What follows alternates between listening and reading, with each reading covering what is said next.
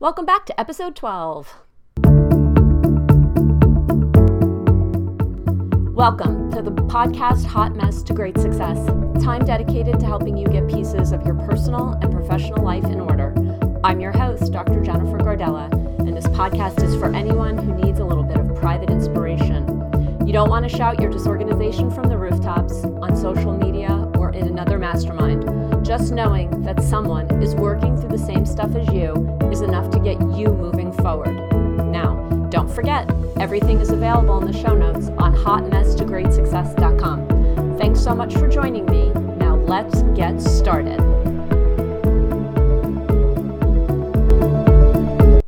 Well, hi there jazzy introduction, isn't it? I'm starting to clean up the podcast Hot Mess to Great Success, thanks to my friend Jared over at the Podcast Movement, who this month is running a challenge where he gives you all the tools you need. So, Jared, shout out to you. Thank you so much. I'm also starting to promote and build my audience. So, this is getting a little scary for me. I was really scared to put this out there into the world, but I'm getting a lot of great feedback. So, Let's start today by explaining what our three topics are. The first topic I want to go over with you that has had a tremendous impact on my life is when life gets in the way of your goals. Uh, the second concept or topic that we're going to talk about is how do you deal with a bad review or whether it's uh, at work or for your business on a site like Google. And the third topic is operating with integrity. Ooh, that's a good one. Uh, so let's start out with the topic when life gets in the way. Now, first of all, let me say that the best way to start moving your life forward is when you can take full responsibility for wherever it is that you sit in life. I know that regardless of wherever I am and whatever state of affairs my business, my finances, my household are in, I put myself there. There's absolutely no victim mentality with me. I also know that over the last few years, life has thrown me a few curveballs, uh, which in turn I have allowed to impact my goals. Now, that's the non victim talking. I know that I've allowed it. I also heard recently someone say, and I don't remember who, so I won't take full credit, but I will say that what I ne- really needed to do during certain periods of time is make sure that my business is Jen proof and my life is Jen proof. So, wherever you are in your life, set a goal to make sure that your life and business operations are insert your name proof. Now, when my, I'll give you two examples. So, as many people know, a couple of years ago, my ex husband passed away. We only had 82 days to prepare. We didn't even know we um, only had those 82 days. And my business was not ready for me to step out at random times, often in emergency situations for my daughters. It was incredibly stressful for me uh, to have the anxiety and stress knowing things had to be done, but also knowing that my children needed me. And so it was very, very difficult to go through that time. That was a little traumatic. Another not so traumatic was when my daughter, Victoria, surprised me once last year and came home unexpectedly from the University of Pittsburgh. She uh, took a bus all night, and the next thing I knew, she was walking into my living room. It was very exciting. I had a whole lineup of stuff that day that I needed to get done. And my business for that day and really in general was not Jen proof. My life came in literally through the front door and took over. It was far more important for me to spend time with Vicky, but again, things weren't running as they should.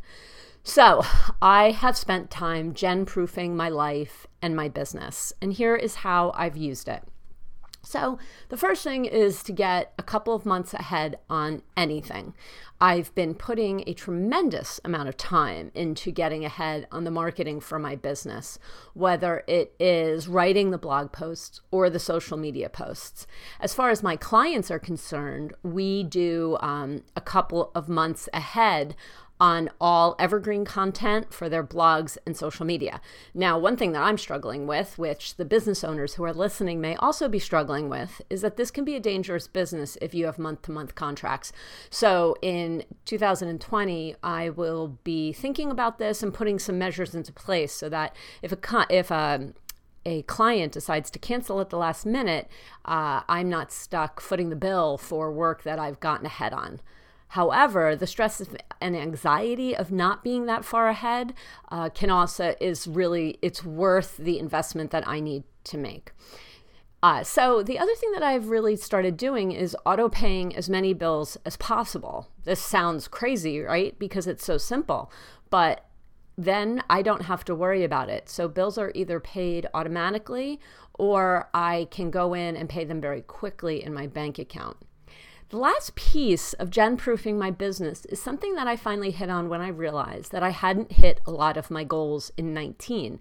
Again, things came up, my kids needed me. And what I've talked about in the past is getting ahead on your goals. I know that I talked to you about 90 day goals and starting 100 days out. So, what I'm doing now is it is December of 19. I'm now already working on my goals for 2020. And what have I learned? Well, this is really working for me because I can clear the path of all of the obstacles that usually bog me down. So, uh, first of all, I can look at the tech issues, the design needs that I have for any goal, and I can put those in place. This way, when January 1st, 2nd, and 3rd roll around, I am ready to go. So I've had some confusing issues come up in my ClickFunnels account, which quite honestly I was expecting due to the tech. And I have put the support in place for myself to get them fixed quickly. Also, I've learned that the more that I plan in advance, as long as I'm not getting incredibly confused, uh, it's a lot cheaper to do it way far in advance. So, if you are someone who has a whole lot on your personal plate, if you run a business, if you run a household, if you pay bills, if you have children, you may want to think about putting measures in place so that your world, your life, your business, your job can run without you for an hour, a day, a week, or a month, just in case things come up. Okay, now topic number two is dealing with a bad review. I was actually recently honored to be asked by SCORE here in Bucks County, Pennsylvania, to do a social media presentation, and they've decided that members are really struggling with reviews. Now, for those of you who work in a business, big or small, reviews apply to big business and medium sized businesses as well. And also, as I started to think about it, the reviews that you have to worry about are your annual job performance reviews. So listen up. Now, for businesses, you could get a bad review in a lot of places Yelp, Google, uh, on Facebook. And really, what usually happens is the first thing that a business owner will do is freak out. I had a client uh, a couple years ago call me on Christmas Eve. I was out with my children at doctor's appointments about just after lunch, and the client, who was a divorce attorney, was completely crazed that someone had left a negative review for her on Google. Now, snark, you know, my snarky solution is usually to say that you need to jump back in your hot tub time machine and put the pl- systems in place that I regularly recommend so that you are gathering enough good reviews. This way, when a bad one pops up, you're not left with only that review reviews are critical. Google aggregates them on all sorts of websites across the internet. Um, and the ones on Google, and actually all those other reviews as well, uh, are, ve- are critical for SEO. So, what I recommend is that you work hard so that no one, number one, believes the bad things that people have to say. You stay on top of your review system. And number three, you regularly reach out to clients and customers who are having a good experience and ask them for reviews in the first place. So you want to make sure that you control the accounts where people leave reviews for you. People can go in and leave reviews for you on Yelp or Google before you even have an account set up. So make sure that you are the one that's setting up the official account for your business on all of the uh, platforms. Second, make sure those accounts look awesome. So you want to make sure that they have your branding, your voice, and your explanation, your pictures. Again, this way, when someone goes in and attempts to leave something that is unfavorable, all of your great content is already there. And third, well, you've got to regularly solicit reviews. Now, you can take reviews on the sites and ask your ideal clients and customers to uh, leave reviews for you. You can also take reviews on LinkedIn and your website. So I highly recommend that you get a variety of reviews to use all over the web. Now, the last piece about reviews that is so important is remember there's a lot of times when you can't do anything about a review. There has been a tremendous amount of legal um, writing in the area of reviews, and lawyers specifically have sued Google to get reviews to come off their accounts. You will find possibly that sometimes it is a competitor who has left a bad review for you. This is stressful. Uh, there are bogus accounts that are set up to go in and leave negative reviews for others. There's a point where you have to say that you have no rights to change a review. You've gone in, you've responded to it, you've attempted to get in touch with that person, and you just have to leave it in karma's hands to handle it. So, Put a process in place and a program in place in your office to ensure that you are collecting good reviews on a regular basis. And then monitor it, thank your customers and clients, and move on. Okay, so do you operate with integrity? This is our third topic and a very important one for me. As my very good friend, old soul friend, once said long ago, there's no such thing as levels of integrity. You either sit in integrity and live in integrity, or you do not.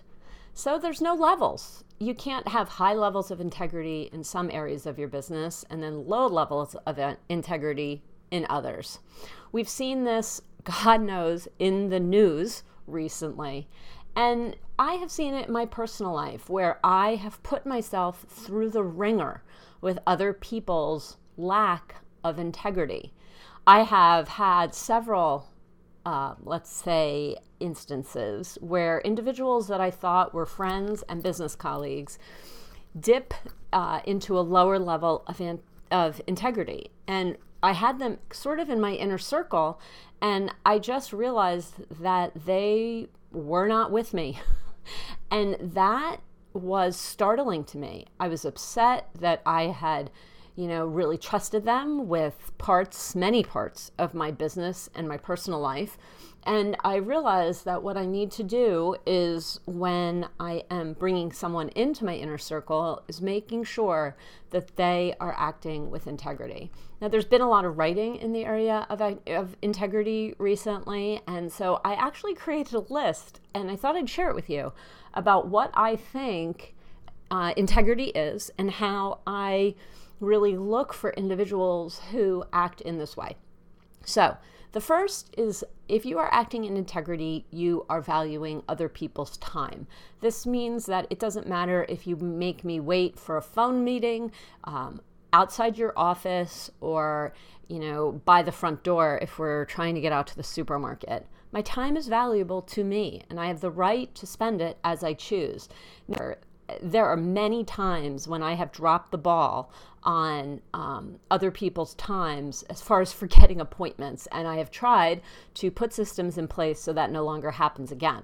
What I'm talking about here is valuing other people's time. I just had a situation where I was interviewing a woman to come into my business, and she completely forgot about the appointment. And I can tell you that I could tell that she was sincerely apologetic. She sent me a personalized video. She sent me a text message afterwards, um, an email. She really went out of her way to make sure that I knew that this was not how she operated. She has two kids, a business, and was at a conference and dropped the ball. Okay, the uh, second way to act in integrity, or that I know you have integrity, is that you give other people credit for great ideas this has plagued me since I worked at Rutgers University when I was right out of college. And I had a boss who would continually um, take credit for all of my ideas. To this day, it still drives me nuts, and in my personal life and in my professional life. Giving people credit for their ideas, um, well, you're not stealing credit, which is probably the bigger piece of this. Okay, number three, moving along, is being authentic. Now, I'm someone who cannot be fake. I did some work with a coach here named Sue Geyer, and it turns out that authenticity is one of the stronghold values, the core of who I am. So you can't be fake. I have a great new blog post on My Steps in Time, which is my personal blog, about a picture down in Disney World that I faked. I'll let you read about more about it there. Okay, number five, never take advantage of others. Um, I, really, I, you know, you have to use other people sometimes for their knowledge. But when I say use, I mean, you know, they have something to teach you. You can't be an expert at anything. But uh, you always have to be the one that is trying at least to give more. And I think that that's very important. Never just take without giving. Sometimes you can give back to that person, and other times you can pay it forward. Uh, you never know what's going on in someone else's life. I always say that when someone cuts you off in the, you know, when you're driving down the street and someone cuts you off, they could have just been dealing or could be dealing with something really heavy coming from a bad doctor's appointment or, um, you know, anything could be going on in their life. Give them the benefit of the doubt, as I've shared very openly. There's so many things that have gone on in my life, and I am sure that I have dropped the ball. I have been criticized for it several times, and there's just a point where you have to give someone a break. Now, number seven, and the last one, is to apologize. Going back to those instances in business where two people I really trusted kind of moved in on my space, well, when I called them on it, they backpedaled. Uh, one apologized, two never have. They thought that they were well within their rights to take money from me and not deliver. They thought that they were well within their rights to just start doing what I was doing in my professional life, even though I had trained them and um, and paid them, which was astonishing to me. And I think that apologizing shows that you don't think that you're perfect because none of us are and it's really important and makes the other person feel well, if you give a genuine apology, that you mean it and then it's not going to happen again. Now, there's a couple other pl- pieces of acting in integrity. There's being humble. You know, there's that great song, Be Humble and Kind. When you are humble, you realize that you're not good at anything. And I'm famous for this. You know, I'm a great social media consultant. Do not, I repeat, do not expect a gourmet meal if we invite you over for dinner. Um, be kind when you see someone drop a bag in the grocery store struggling in a networking event. Go say hello, pick up the bag. You know, I always walk up to people who don't have any friends at a networking event and I just say hello. Some of my really good friendships have started that way. So, and also to show gratitude. I have time and time again showed gratitude through personalized thank you notes, through shout outs, text messages, and calling when people have taken the time to really help me. Now, a big piece of acting in integrity is making sure that another person's lack of integrity does not bother you.